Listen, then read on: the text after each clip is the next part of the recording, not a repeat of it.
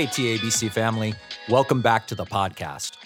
We're glad to have you with us as we seek to go deeper into Sunday's teaching and ask the questions that will help us live out God's word in our daily lives. That's why we do this podcast, to equip the followers of Jesus here at 12 to grow in obedience and affection for Him every day. Our hope is that at 12, we would be a biblical community of kingdom people who are joining God in the restoration of all things, one person, one place at a time. And our desire is that our time together today equips you to do just that. Thanks for being with us. Let's jump in.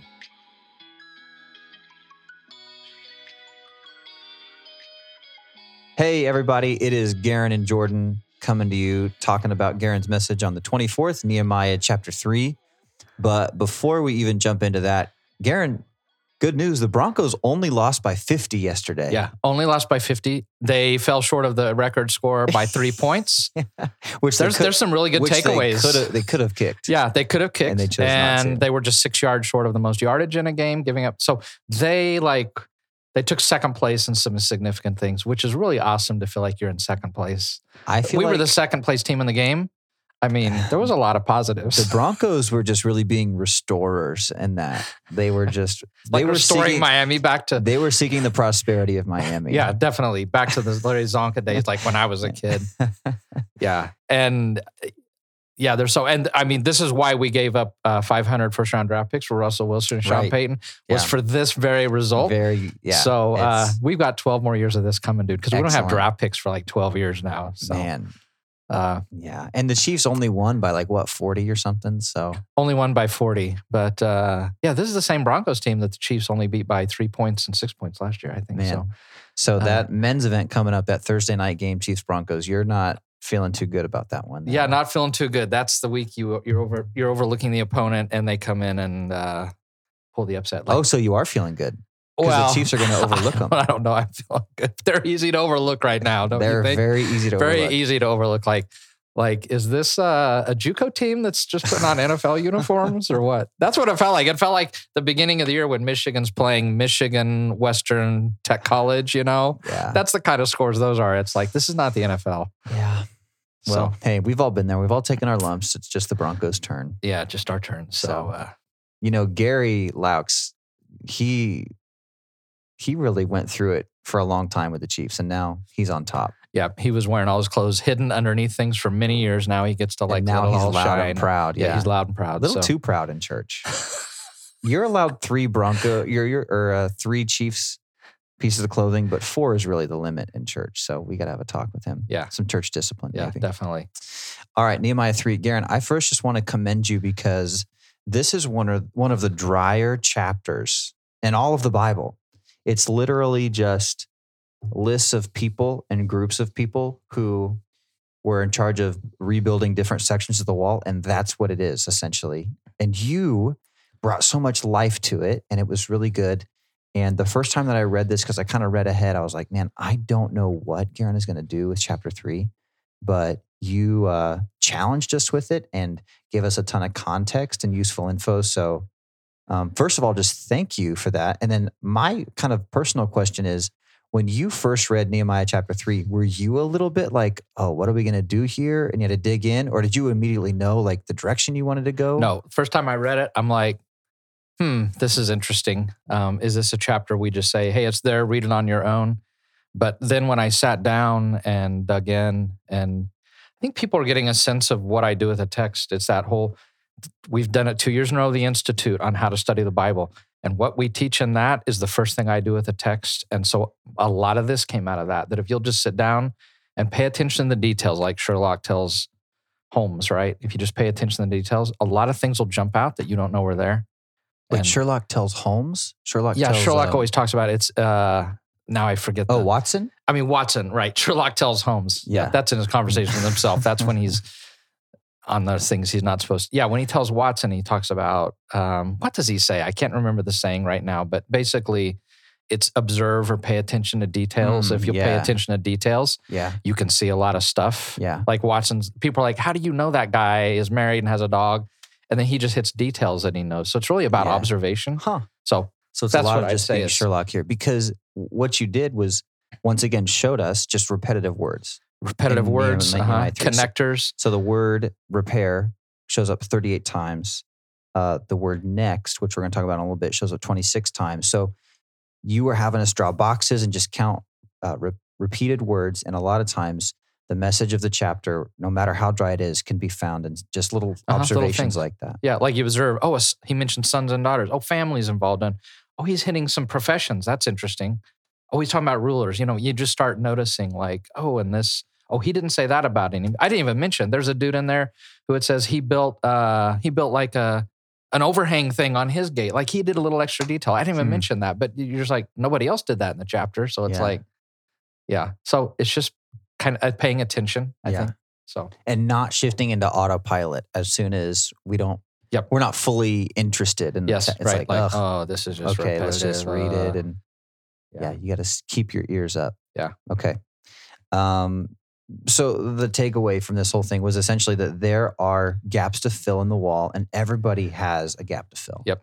And it kind of takes a village here. yes. That if everybody's not willing to stand in their gap, then this thing's not going to get rebuilt, and Jerusalem's not going to be resurrected, and we're going to be attacked again. So every person really matters a whole lot. Um, Like, can you imagine what's the point of a wall if there's just one little section that's still Yeah. total, totally collapsed? right.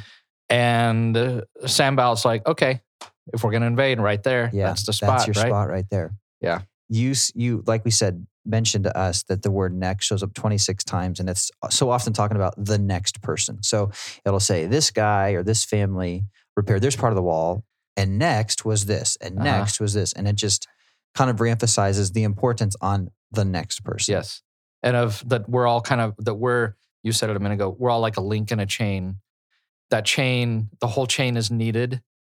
Um, and that every link is significant. If the link breaks or disappears, it affects everything. And if one of those quote unquote next people doesn't show up or bows out, well then the whole wall is useless Yeah. because now there's right. a big hole in it. yes. It makes the wall useless. So very cool. Man, there was a lot of good stuff you brought to us here.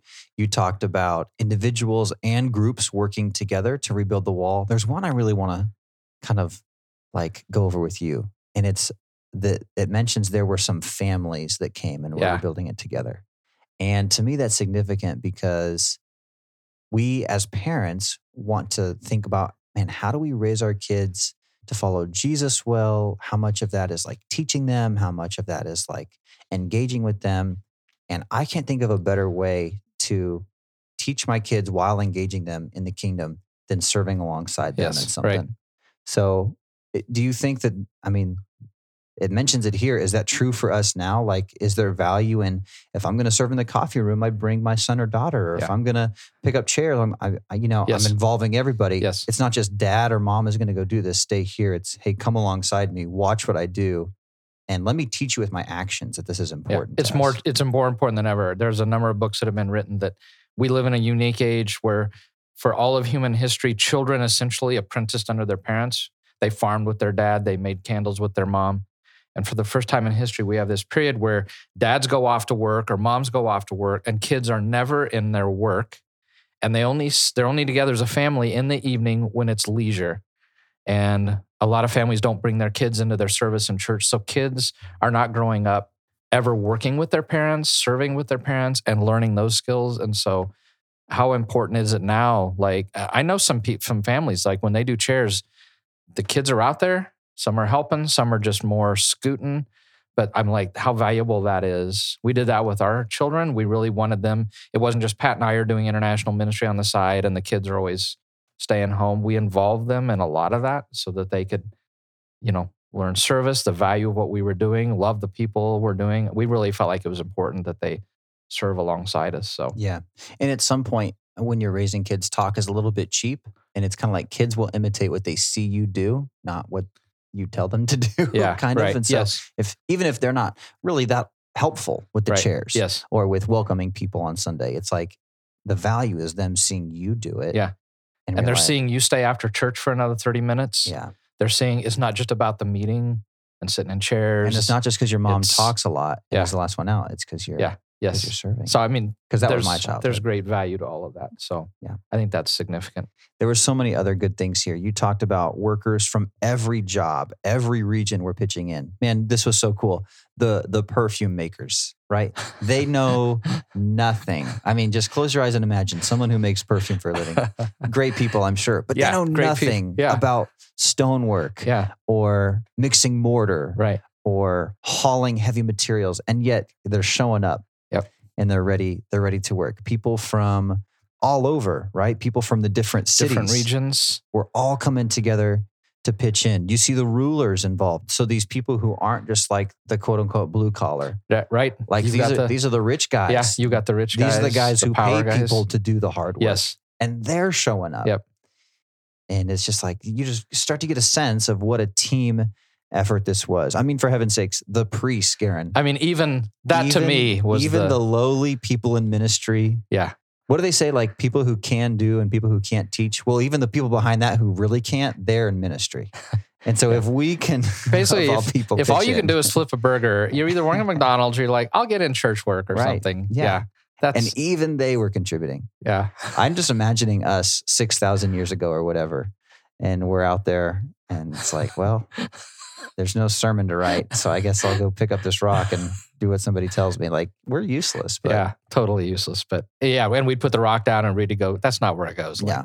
Can you not tell? Like Nehemiah's like, okay, Yeah. I need more prayer time to deal Yeah. with these guys. Can we get the priests maybe uh, Yeah. just over here carrying water to right, everybody? priests. yeah, you guys are on Like- water duty, priests. Because you guys have no you guys are making no impact. Even the perfume wall. makers. No, you guys are doing well, but the priests, you guys keep your distance. So Jordan, let me say something about this that I left totally on the table yesterday. Okay. That I that you know we talked the week before about how Nehemiah is wise and strategic. Let me give you a couple of details about how wise this, he is with this. Number one, that those rulers, if you look at the wall and where they were, they were spread out along the wall, and it was like he knew I needed some people with supervisory skills at different places on this wall. So he spread those guys out along the circuit. They weren't all all the rulers weren't together in one section. Um, and the people who he brought in, who came in from outside of the city, he put on parts of the wall that were not next to homes. And the people that lived in the city, they were working next to their home. Now, how strategic is that? Because if Hmm. you're, if I'm working next to my house building a wall, can you imagine? I'm doing the very best job. I want the best wall possible by my home. And and if somebody were to to invade, I'm willing to defend while I'm doing Hmm. that. I'm willing to defend my turf. So how he placed people around that whole thing to me was so strategic. Um, that guy is such a thinker. Nehemiah is such a is so much more strategic, I think, than we would ever Yeah. imagine. It's And it's so- really cool to read into the details and Yeah. realize that And stuff. so that's just something I didn't even mention that, but how he placed all of that, that that guy, like his mind was constantly on yeah. at work thinking, what's the best way to get this done? And you mentioned people had to be ready if there's an attack. Like, so let's just paint a picture of how much this should have failed. Okay. Yeah. Um, first of all, they there's a law that says they're not even allowed to do this. Yeah. And the the king had some last minute like you know change of heart that they're they're allowed to do this. So there's that. And then they're coming and this wall is totally destroyed. The people are scattered. Um, the only workers they have, you said like 95% of them had no idea what they were doing. Yeah. So nobody knows what they're doing. They're all volunteers. They're all Nobody knows what they're doing. they all have day jobs. yes, they got to go all out, have day jobs. all got to go out and earn a Yeah, wage somewhere You've got a farm already somewhere else outside the Um, city. A lot of them don't even live in the city. Yep. They got to travel to They- get there. Um, different people groups, different tribes. Yes. And yet somehow it's all working. And on top of all that, they're under the threat of attack. Yeah. Like at any point, somebody could roll in and kill them all. Yeah, and the they got to pressure. they got to drop their hammer for a spear and suddenly go into fight or flight mode. Yeah. And it's like, are you, this really worked? Yeah. Wow. I know So the hand of God was on this. because the hand of. God was on it. I think God's man was there, answered his call, Yeah. and all of that. So we uh we went through the four things uh, that it takes to uh to do this well and it's a willingness to go all in. It's a willingness to go the extra mile. It's a willingness to do more than just for me and mine which are all important things and you gave scriptural references but the one we kind of wanted to camp on was that fourth one. It's the willingness to serve outside your strengths and we go back to that statistic where you said you know 19 out of 20 people did not really know what they were doing. It wasn't their wheelhouse. Yeah, not they at all. were the priest or they were the perfume maker or they were the merchant, shepherd or the merchant. Yep. and yet they farmer. showed up and said, "Okay, like show me what to do. I'm going to do my best." Yeah. And the reason that I thought we should camp on this one is because I think this one stops us in church a lot from volunteering. I think we have a lot of willing people at 12th who, you know, who want to help. Yeah. But I think that that fear of like, I'm not good at it, or it's not my strong suit, or I've never done it, or it's, you know, it's the fear of the unknown with it. And Yeah. that keeps them from it. And we just got to figure out how to, how to empower people to step into the unknown a Yeah, little to bit step into that to step be out of their direct Uh-huh. comfort zone. Yep. Because that is such a key part of why this worked. Yeah. Maybe the most central I think it's probably one of the most because think things. if only the 5% that knew what they were doing showed up. They, they it would have taken 20 years to build this thing. Yeah. So I just think that's really key. Yeah. And I think you're right. Like people are like, okay, early childhood, I don't know what to do with a little kid. But like with preschoolers, you know, somebody's down there kind of doing the lesson and they're they're organizing, but we're just needing a few bodies down there. Just love a kid, sit next to them while they color. Because I did that a few weeks ago. And so it's not, yeah, it's not like I have to be the one running it or Mhm. teaching it. And that may not be my strong suit. I love little children, but I can still be somebody down there Yeah. and I'm just a presence and I'm helping out. Yeah. Yeah. So I think you're right. People are afraid or children's ministry, like, I don't know, do a third or fourth grader. Well, Lois is teaching, but if she could just use somebody to be in there Sure. to help. And so I don't, yeah, I just think people are afraid to step in because of what you said. But there's ways to step in and fill a gap, and you don't have to be an expert at it. Yeah. And I- you frequently find you love it and the impact that you're having. Yes, I think the common misconception is that you have to be an expert to Yeah. jump in. And nobody, next to nobody, was an expert in Jerusalem building this wall. And next to nobody is an expert on Sunday morning either. And we're all just, you know, there's training and we'll go through stuff, but a lot of times it begins with stepping into something that is not your forte. Yeah. That you do not have a degree in that has nothing to do with your your day job. So, Yeah. Again, I, I don't know if we have any perfume makers in our church, but I can, on this whole point, when Nehemiah is choosing what professions am I going to list, I'm sure he's like, I've got to put the perfume maker in here because that'll resonate with people because that dude just goes out and collects flower petals and crushes them and makes a per ointment. I don't know what, what it is. I don't even know what it is, you know. And like, if that guy can do it, anybody can do it. We've got Anna Black as a candle maker. Yeah, we've got a candle not maker. Candle soap. It's soap, soap. maker. Yeah. Soap- we've soap got a soap maker. So that's kind of the same thing. Similar. Yeah. And she jumps in. Yeah. So So if if Anna the soap maker can do it, by golly, I think you can do it. Um, let's see. We're looking at verse five, and there's this one group, Garen. There's one group who's not buying in, there's right? always one, right? There's always one. There's always one. So the nobles of Tekoa.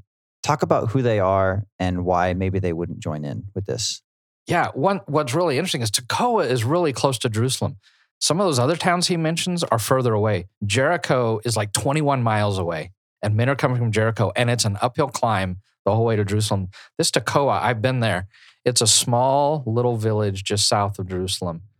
And the men are coming in, they're chipping in because if you remember, they do two parts. They're doing a section they were assigned, and then they went and did another one. But for their nobles are like, we're not going to throw our shoulder to the work. And you know, I was really reflecting on that. Why is that? I think part of it is, and we addressed it ahead, but that um, they're just like, I'm used to being an authority. I'm in charge. I'm not going to be a servant guy. People serve me. And so I'm not going to do this. And as I was reflecting on it, it takes me back to Nehemiah in chapter one that he was a man. Remember, he kept calling himself a servant eight times in chapter one servant, servant, servant, Mhm. servant.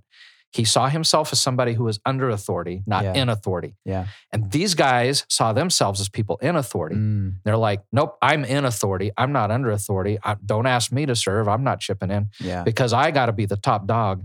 And that can even get in a body of Christ. And that's that was my first sermon here, Jordan, was Joshua when he comes up to when the angel of the Lord shows up and he says, Joshua says, Are you with us or for us? And he says, No, neither. The question is, are you for me? Are you Mm. are you putting yourself under my authority? Yeah. And th- that's what we need is we need people who are like, I'm willing to live under authority. Because people who are in authority, they don't get what they want, they power up, they refuse to serve, or they do it with a bad attitude. They complain, they try to draw, get create a bad attitude among people around them. Like, no, we're not, we don't want to do this. So Yeah. I yeah, that's what do you feel like was going on with those guys? So you're saying that good leaders don't see themselves as the top dog. right. No matter how high up you are in leadership, your view, if you're a good leader, your view of yourself to some extent will be, well, I am still under authority in some way. Yes, I am a person You under know, authority. Even like if somebody wants to be a deacon at our church. Yep. They don't come in saying, I want to make decisions. I want to be top dog. It's, I'm going to submit to what the group says Yes. and to what the, the church constitution says. Like I see myself subservient to that so that I can lead people well. And this yeah, and right? Peter talks about they're under shepherds under the great shepherd, and so I'm under the leadership of Jesus, and so we're praying and like, what are you wanting? We need your thoughts on this. We don't want to just Yeah. come in with our own. So yeah, that we want everybody in le- serving period at 12th and in leadership to be people who see themselves as under authority, not in authority, because that's what these guys were like. And people who are in authority are like, I don't want it, I don't like it, so I'm not doing it. So maybe that's a big light bulb moment for somebody. I think another one is that we at 12 see, our, see ourselves as people who not only need the community here, but realize that the community needs us. Yeah. Right? Right. That, that 12 doesn't just need me to fill a seat, 12 needs me to fill a gap, Yeah. like you said, you know? So you may think you're doing the church body a favor by being a faithful attender. And that that's good. And I hope that you're growing in that. But you have a role to play here. Yes. And if you just come on Sunday and sit and are served by the worship, by the teaching, by the coffee room, by the person who put your chair out, by the person who welcomed you, right? Yeah. And you're just consuming all that, man. There's there's a role for you to Yes. to be a part of that and to give back to somebody else. Yes. And that's what First Corinthians 12 is calling us to Yes. to use Yep. your gifts. And so we just got to realize that church is more than attending. Yeah. You know? Well, that's a good bumper sticker or something right there. Yeah. Church is more attending. But I love, I mean, you're the one that just a minute ago coined the one. It's not about filling a seat, it's about filling a gap. Yeah. Do I get royalties on that? How does Uh, that work? Well, pastor gets royalty, all Oh, royalties, because shoot. I'm at the top. I'm the top. Oh, because I'm under authority, Yeah, right? because you're under authority, Okay, but I'm not. So Yeah. all money flows to Yeah, yeah, me from all the rest so- of us are under authority. but except me. Well, Pat maybe is your authority. Well, that's true. So Then I've got Pat, and you got Pat to worry about. but I think that's so key, man, that we come to church with the right uh, perspective. Yeah. And there's nothing wrong with being blessed by the worship and by being blessed by others. Nothing wrong with that because I need the body, because you need the body. Yeah. And I need the body, but the body needs but me. the body needs me too. Yep. and that was kind of the spider web thing. Yeah. Is that if if all I'm if I'm yeah if I'm dropping out and not or if I'm not even filling a role that I can, um, the body cannot function. That's First Corinthians twelve, right? The body cannot function without a part. Yeah. If our body has two eyes in attendance and the two eyes refuse to be eyes, can you imagine what our body's missing, right? Or we lose our vision. Yeah. Or if there's three people serving and they're they're the hands. I'm just kind of using that example. And if they don't serve, then we're a- we're a body without hands. So I have an Mhm. inkling that's what ha- that's what's happening on- the Broncos coaching staff. that nobody wants to be the uh, offensive line guy. So Russell's just running around back there. Every, everybody wants to be. yeah, the- everybody wants to be the quarterback. Yeah, and nobody, everybody yeah. wants to be And the, so the head guy. Yeah, he's getting. Are you going to put a call into Sean Payton? I and probably should. and I should. Yeah, tell I'm him. gonna. tell him his staff needs to quit being. I'm gonna call consumers KOA in Denver today and tell him what's going. Let, uh, yeah, we figured out what's going on. Yeah. so, bottom line, we got to eliminate this consumer mentality um, because we are called to be restorers outside these walls, but we're also called to serve the body inside these walls. So let me let me push back on this for a second, Garen, because I think it's easy for somebody to sit in the seats, and this is this is a fair question, and say, okay, Garen, let me get this straight. I'm to be a restorer outside these walls. I'm to be actively thinking about someone that I need to be having a conversation with about hearing their story and just live really intentionally outside of church. Okay. But then I come to church and I'm supposed to buy in and serve here too. Like this takes time, this takes energy. I'm a busy person. My kids have stuff. Like I've got my own personal stuff. Like you're you're asking a lot of me here. So is it is it fair to say that you're asking too much of people? Because Yeah. I think some people could maybe hear this and think, Yeah. That I'm, dude gonna, just. I'm yeah. gonna go to a church where they're not asking this of me. And all he does, he pastors a church. What sleeps in every day, Saturday, listens to, uh, gets a sermon off the internet. Right. Yeah. Right. And we're just kind of hanging out, watching football all day or whatever, you know, watching replays. Well, you watch the first quarter of the. Broncos game, but after that, you turn it off. um, the, the main thing I would say is because again, I live under authority, and that's why I said yesterday, these aren't my words. It's the Lord. It is my Lord and Savior Jesus Christ who says to me, um, "Go and make disciples of all nations." That's His command. So I'm to live as a restorer where I'm at, and I'm supposed to know my crowd cloud and be aware and praying. Like, where do you have? Where can I be?